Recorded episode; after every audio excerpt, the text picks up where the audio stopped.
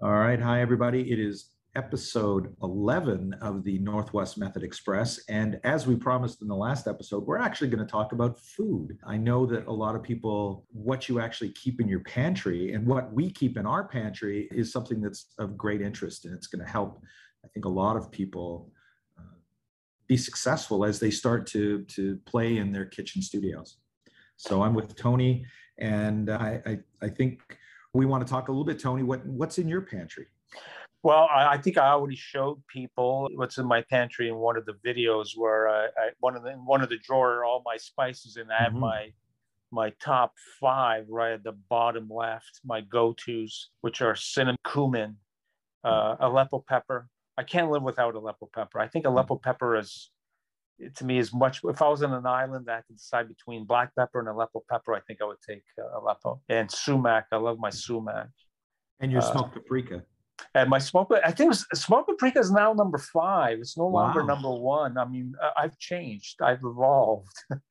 But i love my smoked paprika. And then i have all these you know your your coriander seed and all the way all the way to the right is mastic and mahleb and these sort of funky middle eastern spices but and above right above in my uh, open drawer pantry i have toasted nuts. I cannot imagine living without toasted nuts. Unless i have a nut allergy then i can understand but you know i i buy my my the, all my different nuts in bulk and i immediately when i bring them home i put them on a sheet pan and toast them in the oven and then put them in a jar and they're there. Any chance any opportunity to put toasted nuts in, in a dish i will. And you know some people snack on chips. I, I, I snack on a little handful of nuts. One of the things that i start doing now is that i grab a handful of nuts and i put about three back. So i'm not overdoing it. Because i'm looking at uh, you know we're, we're doing this via zoom. Or we're talking via zoom but i'm looking at myself in the in the camera. I'm starting to look like herman you know the cartoon Herman? I'm, I'm starting to get wide at the at the bottom a bit. I don't know. It's just it's just the angle, or... Tony. It's but uh, but you know, but I think it, it's it's interesting because you talk about toasting the nuts and then storing them. So what really what what you've you've covered is sort of three things all in one. Is that you've applied a technique which is toasting them, which enhances the flavor. You're you're doing it in bulk, so you're you're creating convenience for yourself. But also, what that does is it allows you to be creative at any point. Those those nuts, uh, they're they're right handy whenever you need them. Well, oatmeal in the morning, especially in the summer, salads in the summer, and I like them to have some substance. So nuts gives me the fat and the calories. And yeah, and the other thing is the other thing that I have also in the pantry is grains. I I know that you're you're keto, so but I I, I love my grains. You know, from making a, a pilaf to risotto to I mean, I think I have we have about seven different grains in our in our pantry, which again, like the nuts, we sometimes cook them in bulk. So if we're cooking, let's say, a rice dish, we cook not just for the two of us, but we cook maybe eight to ten portions, and then it goes in the fridge. And with those grains in the fridge, we can do a lot of dishes. I can do again, I can throw it into a, a, a cold salad, grain and, mm. and green and fruit and nut salad. But in stir the fry. winter months, a stir fry. Yeah. A stir fry. We did do one just the other day, just just two days ago when Victor popped over. And I go, okay, got to feed him, got to feed the one of the boys that just popped over and just stir, did a stir yes. fry. Yep, stir fried, fried. I mean, you know, so we talk about fried rice, but I mean, literally, you just do fried grains, right? I mean, that's I mean, that's a fried a, grains. Yeah, so it can be yeah. like you know, I, I I don't eat a lot of white rice, but except for a, a, a risotto and I think, yeah, once in a while I like to have my coconut rice with, with, with, with, a Thai stew or something like that. But yeah, and the thing is with with grains they actually freeze cooked grains actually freeze well. So there are certain grains that we also keep in the freezer because uh, i live in a condo. My fridge is not as i don't have a huge fridge but there's only so much i can store in there. But so i have to be very very frugal and very smart with what i what I put in my freezer in my in my fridge. Actually, my free now we bought a, a little a little a, a small freezer that we have on our on our balcony, mm-hmm. because we store more in our freezer than we ever did. And it's again, it's all about that I don't want to use the word convenience, but actually it is having that yeah. convenience that you have things ready to go. This morning, I I I roasted a porchetta last night. Yeah. Nice. And I cooled it and I sliced it this morning. Yeah. And I put it in small little, I wrapped it small portions and then I put it in a in a freezer bag and put it in the freezer. So now I want a sandwich. Yeah. I yeah. take one of those little packets, defrost, mm-hmm. defrost because it's already pre-sliced, defrost very easily. I have grain bread all the time and sourdough sliced all the time in my freezer. I can make a sandwich in no time. It's it's interesting because I want to transition a little bit to what you just said right there about con- two things: convenience and also freezing. People think about a pantry as sort of just dry, you know, room temperature, whatever. But you know, to me, I mean, living in the burbs, I have the luxury of a full size freezer in my garage, and I consider that an extension of my pantry because there's so much uh, flexibility that you get. I mean, it, it's funny because convenience is is you you even hesitated when you said it because it, it's almost like a dirty word. Yeah. But I think convenience for the purposes of flexibility and making sure that you have that ability to to actually cook quickly, not not be able to necessarily cook garbage and processed food, but to be able to access, you know, I mean, I have one, two, probably at least six liters of, of stock in my freezer at any at any time. And people who, you know, you're not, you're never going to make stock and keep it in your fridge and reboil it to keep it fresh. You, you know, for the average home cook, they're either going to make their own and put it in the freezer, or they're going to have you know pre-processed heavily sodium bought stock in their in their fridge or in their pantry which is unfortunate well well we have the advantage of coming from the industry and the industry and if you worked in successful places and you worked in in you know places mm-hmm. where systems were very key to the success of that business so you're going to see good storage strategies and good strategies of what to have on hand and you know probably there's a list of of how much of every ingredient is in in the in, in the kitchen. Yeah. A lot of home cooks don't apply that strategy. I mean, we, I apply it because mm. it's it's it's what I'm used to, and I know that it, that it's very effective. Yeah. But you go to I I mean I've catered in a lot of homes and you know beautiful homes, gorgeous. It's huge. They have kitchens that are worth more than as much as my house but you open the, the the pantry you open the fridge you open the cupboards there's no strategy at all and you can tell there's not much cooking happening in that kitchen unfortunately yeah. but you know i live in a condo so we we downsized when we moved in the condo even though there's two of us who are empty nesters we still cook so we we strategize how we're going to use our pantry where the olive oil is going to go, where the yeah. vinegars are going to go, and how we're going to separate our fridge, and where where where the fruits and the vegetables are going to go. Which, by the way, they should never go in the same drawer, the fruits and yeah. the vegetables, because the fruits will make your vegetables go go off uh, and uh, much faster. But again, we strategize how we store things and mm-hmm. strategize mm-hmm. based on what's stored, how we're going to eat that week. So having a couple of meals ready to go. So, or you know, the thing about leftovers, leftovers is the ultimate uh, uh, convenience, mm-hmm. but it's also a smart strategy on if you're going to have a busy week.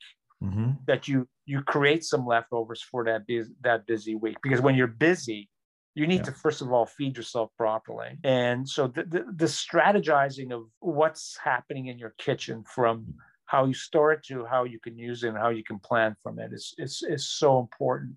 And it's a skill that's not taught. I mean, nobody teaches you this. I'm sure there are people that are capable of the, I'm sure there's people that teach how to organize your home and yeah. some of them do focus on the kitchen but this is such a key thing which is probably something that lesson we could do down the road i mean well, yeah our video showcase that a bit yeah. uh, even the intro videos but i think we can do this as as a technique as a cooking technique down the road it's interesting because there are tons of people out there who who are teaching you how to you know declutter to do all these different things but they are they're experts in organization they're not experts in cooking Yeah. And just the same as people who do interior design or they do architecture and they're not experts in kitchen design, they're they're not experts in cooking. And I always wonder why people don't consult chefs when it comes to those two key things, how to organize yeah. your kitchen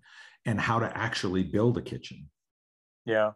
Especially chefs that that are in charge of organizing their kitchen. So probably the best chefs for that are chefs that run a catering company because in catering the the level of organization that's necessary for it to flow is yeah. is is is insane or a fine dining yeah. restaurant because fine dining restaurant if ingredients are not stored properly or not ordered mm. properly there's a lot of waste that's a lot of money down the drain so it's an important part of the kitchen and the kitchen experience and the kitchen flow. So I think we this podcast has produced work for us in the future. Now yeah. we have to do a, video on that, which probably is going to take a bit of time to organize and to figure out because it's not something that we.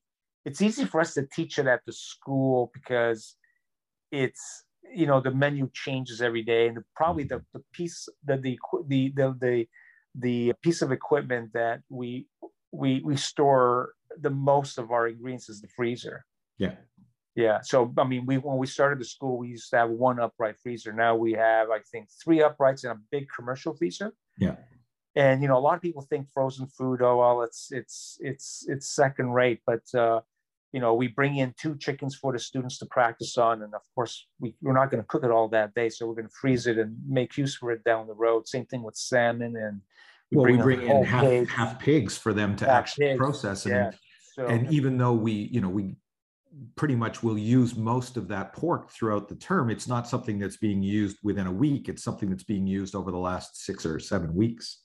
And, so, and you know, and one of the instructors, Tarek, he he he organized the feast. Like he spent a whole day. If you think about it, his work one day was to take everything out of the freezer, make sure it's labeled, and yeah. make sure it's put in the right shelf, and then keep an inventory of what's in there. Otherwise, yeah. it'll go to waste. I mean, I, I I know that there's people that have these chest freezers and they have no idea what's at the bottom oh. third of the chest freezer. Which, by the way, all you have to do is draw on what I did when I had a chest freezer in my first house. Yeah. I used a, a, a marker to to draw actually hmm. to write like you know bottom third I have pork chops in there yeah. right on the front of the freezer. then I would However, the first time I did it, I used a uh, a, a sharpie, so I had to paint over it. but uh, well, Curtis, another one of our instructors, actually has a really good thing that he uses with with chest freezers is that he puts everything into milk crates. So yeah. that way, it's easy to to get the bottom third out be, and and sort through it. And it also gives you that ability to sort of rotate your freezer a little bit.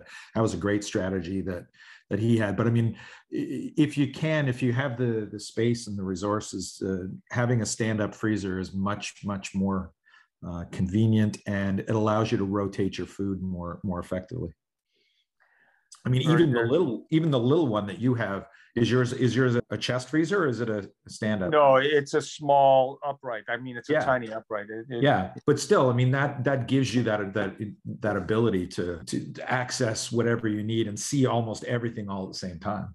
Yeah, yeah. But so going back, to, so we, we we got off track a little bit there, but going back to the the pantry, I think one of the the, the really important things is the concept of flexibility of of cooking. I mean, when you think about if somebody even takes our fundamentals 101, there are a, a bunch of different condiments and oils and vinegars yes. that they're going to be yes. exposed to and and having those conveniently on hand is is really crucial. I know that for me when I set up my kitchen having my vinegars basically within you know a foot or two of of my workspace was was crucial so that i can literally open the cupboard without even looking and i know i can just grab whatever i need well one of the um, things that we're going to do when we do the the courses that are on let's say middle east asia italy mm-hmm. you name it we're going to focus on the key condiments and ingredients to have on hand so that you can do the global dishes with ease because condiments are you know we think of condiments as ketchup but you know every culture mm. has its condiment uh, balsamic vinegar is a condiment when you think about yeah. it and it's yeah. a key one for certain uh, italian dishes but again we'll we'll educate the the our audience on which condiments are, are, are, prized by chefs when it comes to creating uh, uh, uh, flavor profiles. Absolutely. I, I really think that in a lot of ways, people can get overwhelmed by being exposed, especially for people that are taking the, the fundamentals 101 is it's an opportunity to enhance and, and broaden your horizons. It doesn't necessarily mean that you always have to have all those ingredients on hand at all times because what yeah. it's going to do is you're going to start to prioritize the direction of, of your cooking and, and i don't know about you but i know for me i will go through fads and there'll be times where like i, I have to have i have to have miso and i have to have miso and, yeah. and miso yeah. and and then eventually you, you just move on to something else and a lot of times i just go with whatever's in the whatever's handy i mean yeah I've talked about this before. I mean, my my wife just basically pulls something out of the freezer, and that's my that, that, you know that's my iron chef when I get home. Is that's what I have to make. So I have to I have to do something with that. Very good. So our 15 minutes is up. Not only that, my grandkids are coming over oh, and boy. they're gonna jump all over me, and You're, I gotta find my jock strap. Okay, I'm going to clip that last bit.